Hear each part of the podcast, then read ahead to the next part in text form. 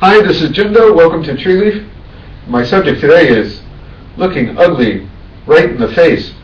And when you have a face like mine or Taigu's, we take this quite literally around here because we ain't the beautiful people. You know, there are so many images in Buddhism, in any religion, that convey great beauty.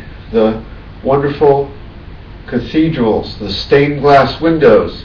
If you come to a Buddhist temple, there's gold, statues made of precious woods, and everything is meant to convey an image of great beauty.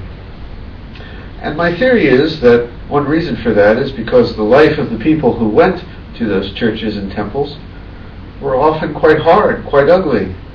Even today, of course, but especially a few hundred years ago when these places were built. People could use a little touch of beauty in their lives to remind them that it did exist in this world. You know, I was reading a story about my Jewish ancestors back in uh, Europe, and I was surprised to read that in the old villages, even though people lived very short, only until about 50 years old or so on average, that many of them married two, three, four times. It wasn't because the divorce rate was so high, but because there were so many widows and widowers and orphans that when a spouse would die, people would remarry two, three, four times. Life was hard. I won't even tell you the rest of the things in that book. The, the plagues, the wars, of course. This was true in India in the Buddhist time. It was true in China and old Japan in Dogen's time.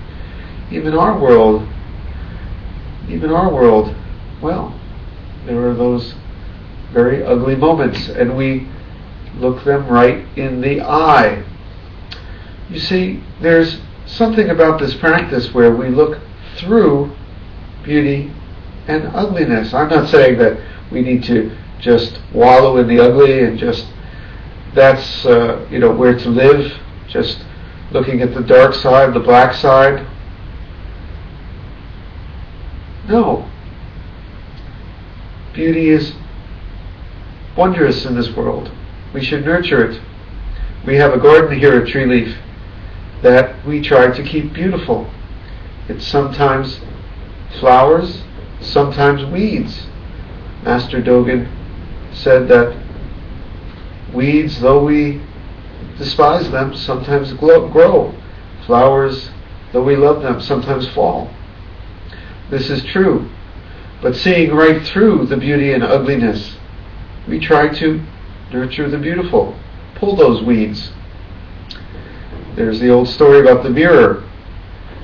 Hui Neng, the sixth ancestor. We don't have to polish, polish, polish the mirror to keep it clean, said Hui Neng. There is no mirror. There's no place for dust to alight. Yet at the same time, he didn't mean that you just let your old mirror be dirty. He meant, I think, so did Dogen, I think, meant something like polish, polish, polish the mirror even though there's no place for dust to alight. In other words, keep it clean, even though there's clarity beyond the clean and dirty. And the very act of polishing is enlightenment itself. We don't polish in order to get the clean mirror in order to be enlightened. The clarity, the openness, the light of the mirror that rejects nothing that's shown in it holds both the dust and the cleanliness. And the very act of polishing is enlightenment itself. It is a little bit like a mirror, one of the great images in Buddhism.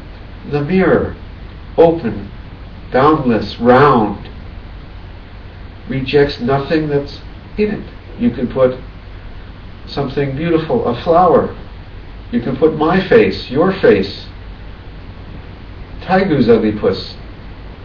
You can put war, orphans, great mountains, stars in the mirror. It takes it all, rejects none of it. It is all the mirror. A mirror without all these things to reflect is not a mirror at all. So don't look away from the ugliness. Don't look away from the beauty. Nurture the beauty. Pull those weeds. Polish that glass. Even as seeing through, finding the light that shines through both beauty and ugliness. This is seeing beauty and ugliness with a Buddha's eye. A great story from the Lotus Sutra is the father who sought to lure his sons out of a burning house, a burning house filled with greed, anger, and ignorance. That's what was burning. And he sought to lure them out by promising them a cart outside filled with beautiful things. When they came out, the true cart, the true beautiful things, was beyond all small human dreams of beauty and ugliness. These days there are scandals in Zen centers, and I want to say, even in our Zen Sangha, our Zen teachers, sometimes there's ugliness. Not for most Zen teachers I know. I know uh, myself personally, about 250 people. Some of them I know quite well. They're human beings, but once in a while, a bad apple shows up. People are shocked. People are surprised. People are very disappointed. But can you see, even through the ugliness of a human being who may be sometimes beautiful and sometimes ugly, like a garden, a human being who flowers and occasionally sprouts a weed. A human being who has the clarity of a mirror and the dust delights. Can you find that?